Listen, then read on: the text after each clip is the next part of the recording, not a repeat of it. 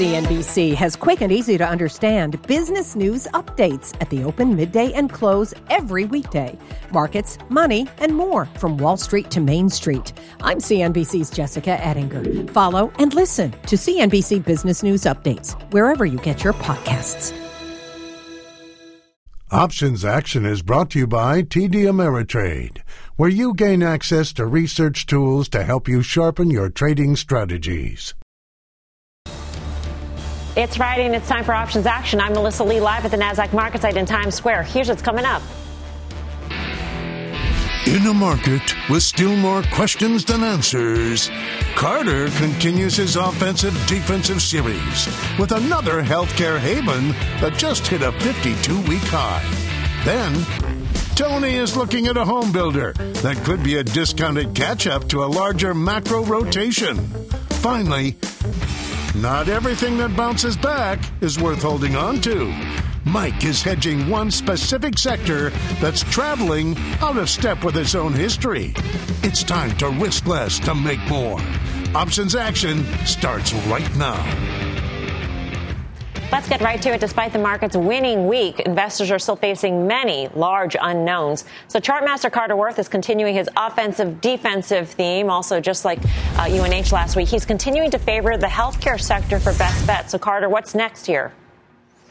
You bet. We're going to look at a name in particular, but I think it's important to state that the objective here is to find something that can participate in market upside but has some downside protection. So just as United Healthcare, a very idiosyncratic pick, we're going to look at Lilly.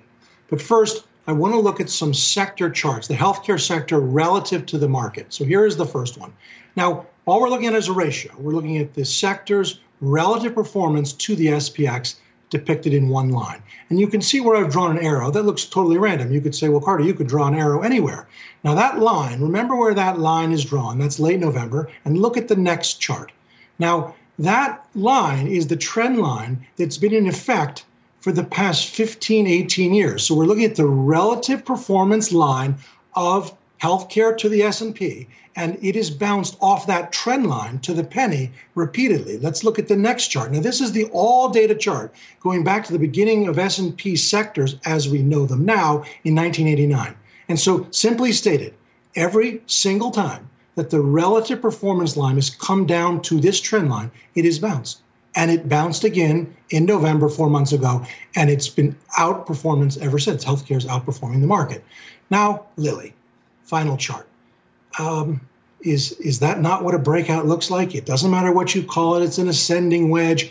What we have is a strong stock that just now is moving out of a range it's been mired in for six months.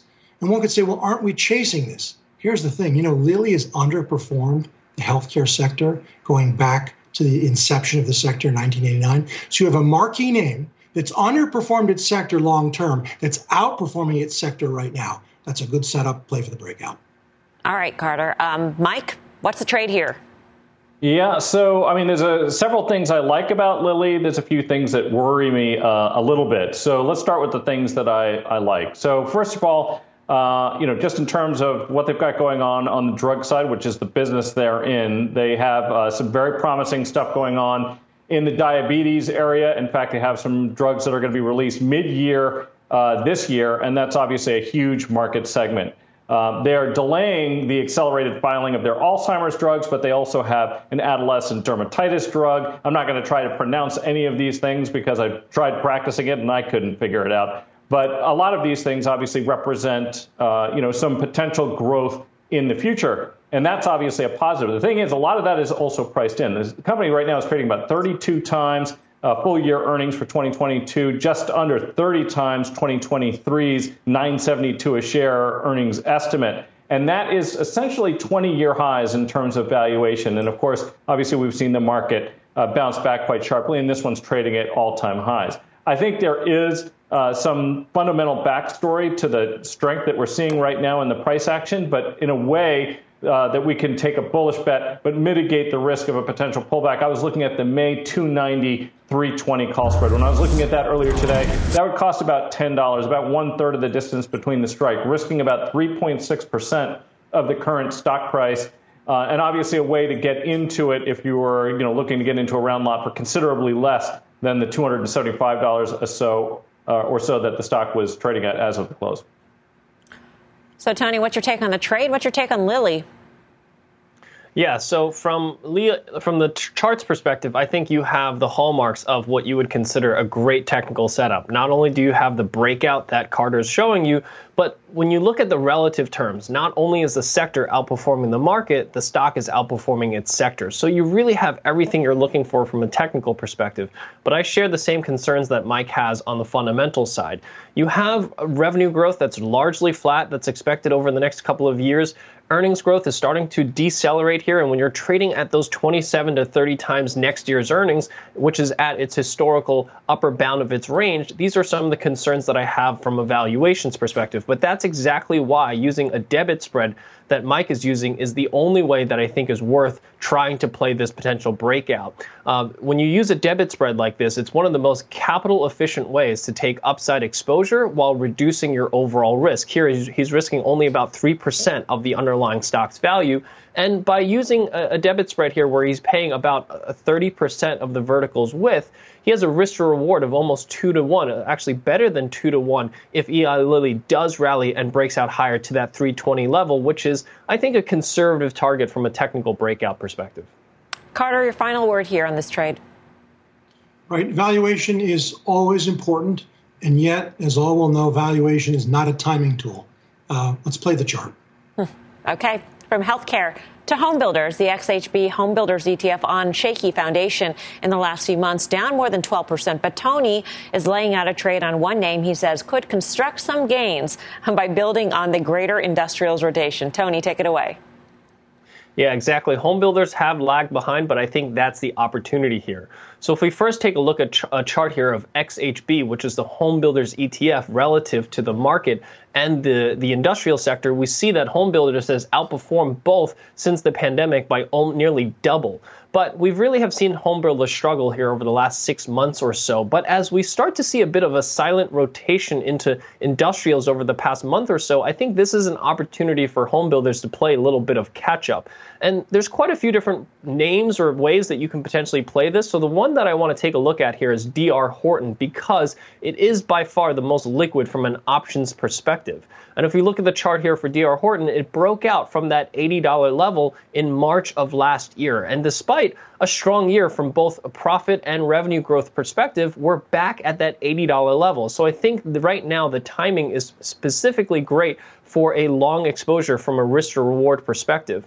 And if you consider the housing market right now, there's certainly a, a, a sheer number of of risks that I currently see here, whether you're talking about a potential recession coming up, a rising interest rates, and even inflation. These are all headwinds for this particular industry. But when you consider the valuations that DR Horton is currently trading at, and utilizing an option strategy to try to reduce my overall risk, that's how I get comfortable with taking on the risk of this particular sector. So when I look at the trade structure here for DR Horton, I'm using one similar to Mike on Eli Lilly using a debit spread. I'm going out to May. I'm buying the 85 97 and a half call vertical, spending about $4.72 for that May $85 call, and I'm collecting about $1.17 for that 97 and a half call, paying $3.55 for this debit spread. That's just under, that's just about 4% of the underlying stock's value. That will give me about again a 2 to 1 risk to reward ratio if we see DR Horton resume back towards its recent highs around $100 or so. Mike, what's your take on this trade? Do you like home builders here? Yeah, I mean, for, first of all, demand for housing remains quite high, and the pace of anticipated rate hikes is relatively low and relatively slow. In fact, I would argue it is too low and too slow. But if you're a borrower, I suppose that's a good thing.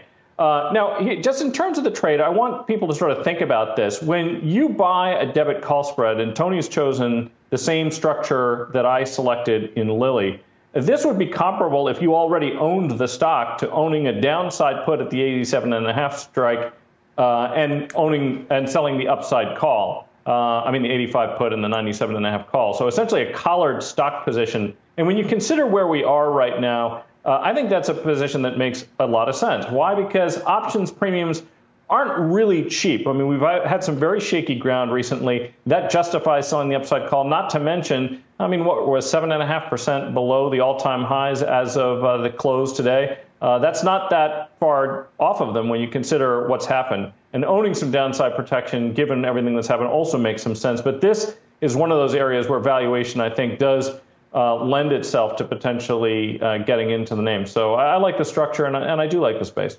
To the man who says forget about valuation, look at the charts, Carter. what do you see in the chart uh, for D.R. Horton, and does it does it stand out in any way versus other home builders?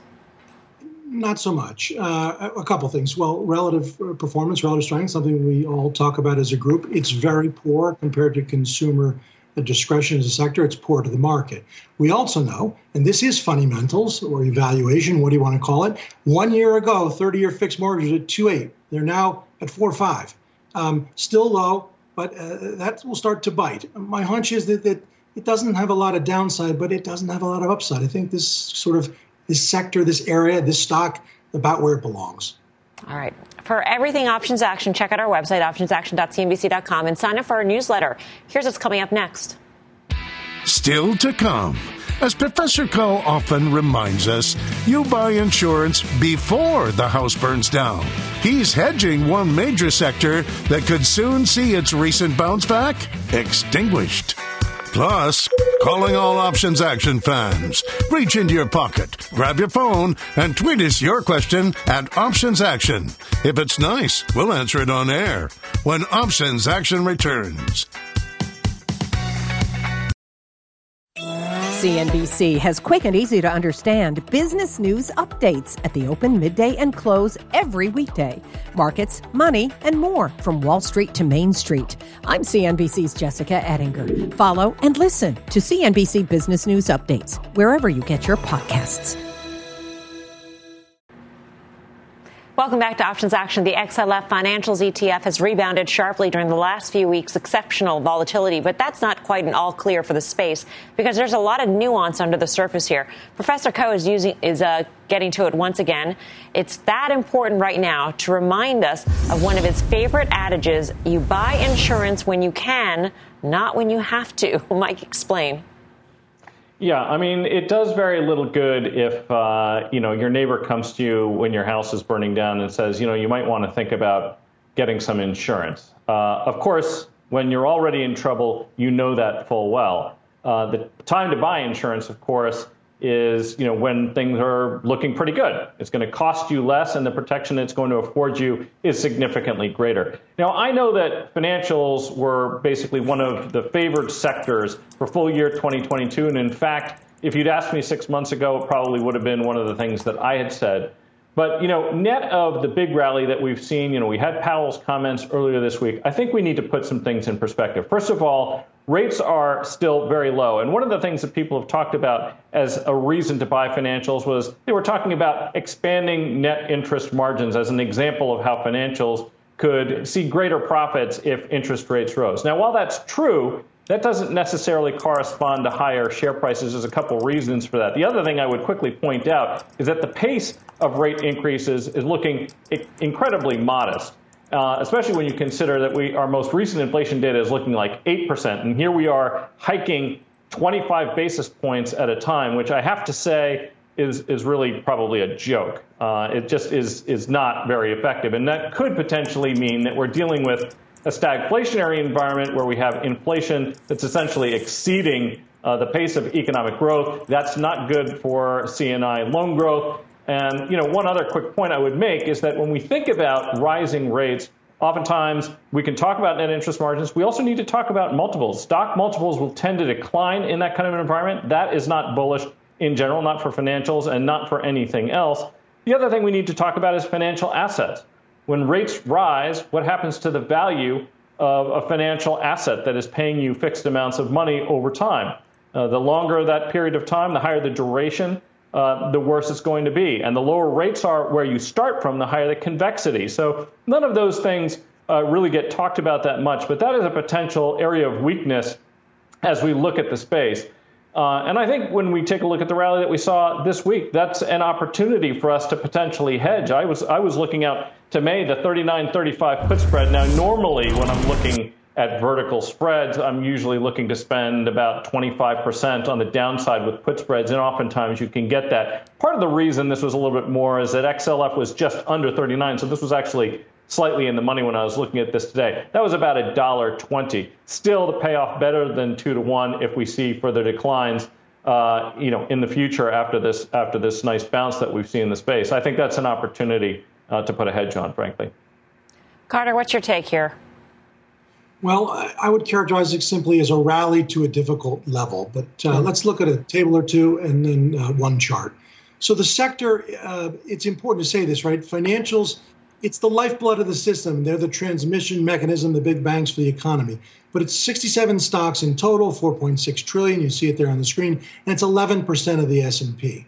But here's the thing: Next slide. The biggest names dominate, and here's the thing Berkshire is the biggest of all. And is it a financial? Well, it is because it's insurance, but it's also railroads and et cetera and so forth. So Berkshire at 14, almost 15%, top five stocks at 40%. When we make a bet on the sector, we're often in the case making a bet on just a handful of names. But finally, look at the chart. If there ever were a pair of twos, this is a one year chart. That line drawn is the actual midpoint of all of the trading over the past 12 months. So we have a 52 week high of 4150, a 52 week low of 3550, and we're right at the midpoint, having bounced 8.5%. A great time to, to take measures to look into insurance. Tony, what are your thoughts on the sector? Yeah, I think nuance is the right word here because if you look at XLF, it is a very broad ETF with a with a huge number of sub industries within it. And two, I think, are important to point out, and Mike pointed this out. One is asset managers. You have declining asset prices. That's going to put a fairly significant uh, uh, limit in terms of the upside for these asset managers.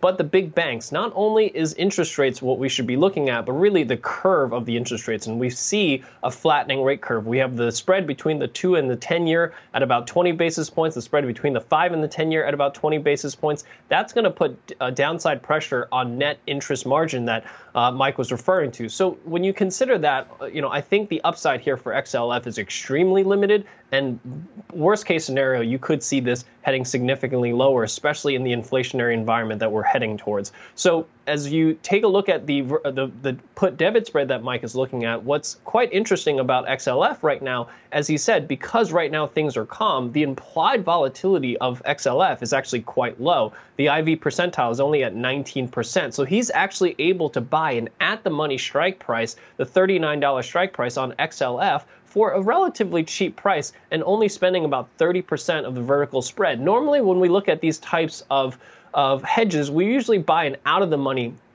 option to do so. So by using an at the money option, he has a higher delta. He's getting better protection for a relatively cheap price uh, with with a two to one risk to reward ratio. Again, if XLF does decline down to that uh, 12 month low around $35 that Carter was referring to. All right. Up next, we're mowing into a trade that is near and dear to our hearts. Options actions back in two. Welcome back to Options Action. Last week, Carter and Mike laid out a way to play Deere. The stock has been resting for a year. It is exactly the same price as it was 12 months ago. In fact, March 18th of 2021, it was at 392, and here we are, March 11, 2022, it is 389. Punch and ready to break out. I was looking at the April 420 calls, you could sell those for $5.70. I always, when I'm looking at buy rights, you want to keep that expiration relatively near dated. You want to collect, in general, more than uh, 1% of the current stock price. Then there is a lot of time left on this trade, but the stock has already hit a new all time high. That prompted one of you to ask I put on the Deere buy right last week with the stock moving quickly higher. Is it time to roll out of the 430 calls to higher ground? So, Mike, how do you manage this one? Yeah, that's a, that's a really good question. So, you know, this is a situation where, uh, you know, you typically when you do a buy right, your hope is that the stock rallies to that short strike. Of course, in this case, the stock's up more than 12% in a very short period of time. Still not quite to the strike that we're short. But here's an important point. You know, the stock is up materially. I think we closed close to $414 a share, something like that. That call option, which we sold for 570, was about 10 uh, as of the end of the day. So you could indeed consider rolling uh, that strike up if you choose, because here's what's going on: is that as we approach that strike, the upside of this trade, as this diagram shows us, is essentially capped. If we roll that, we are going to pay a small penalty uh, in terms of paying 10 bucks for that call but we will give ourselves a little bit more upside. Usually, though, when I do that, I also like to extend the life of the trade so that it's about the same length of time as what I put on originally. So in that case, we'd probably going out to month end, April, or even possibly to May expiration. Is there more upside to the spike, Carter? Sure, in the sense that if the concept of a breakout is the precondition is a long sideways quiescent period. Once you start to break out, this is only session one or two making new highs it usually is not contained to one, two, three sessions. It's the kind of thing that goes for weeks and months. All right. Up next, we have your tweets and the final call.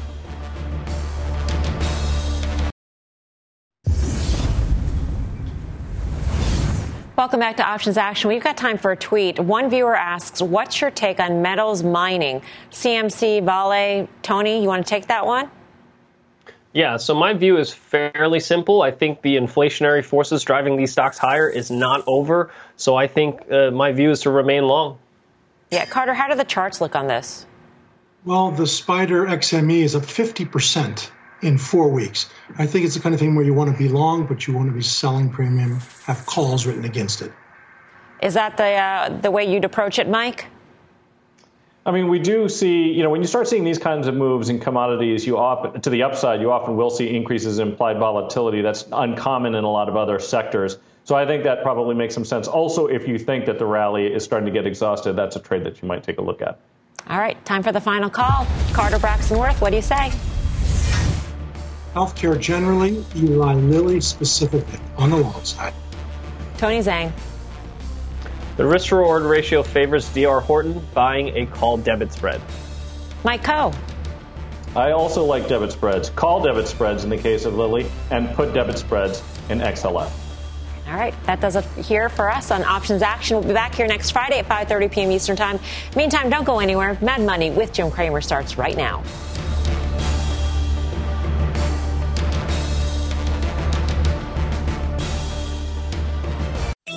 CNBC has quick and easy to understand business news updates at the open, midday, and close every weekday.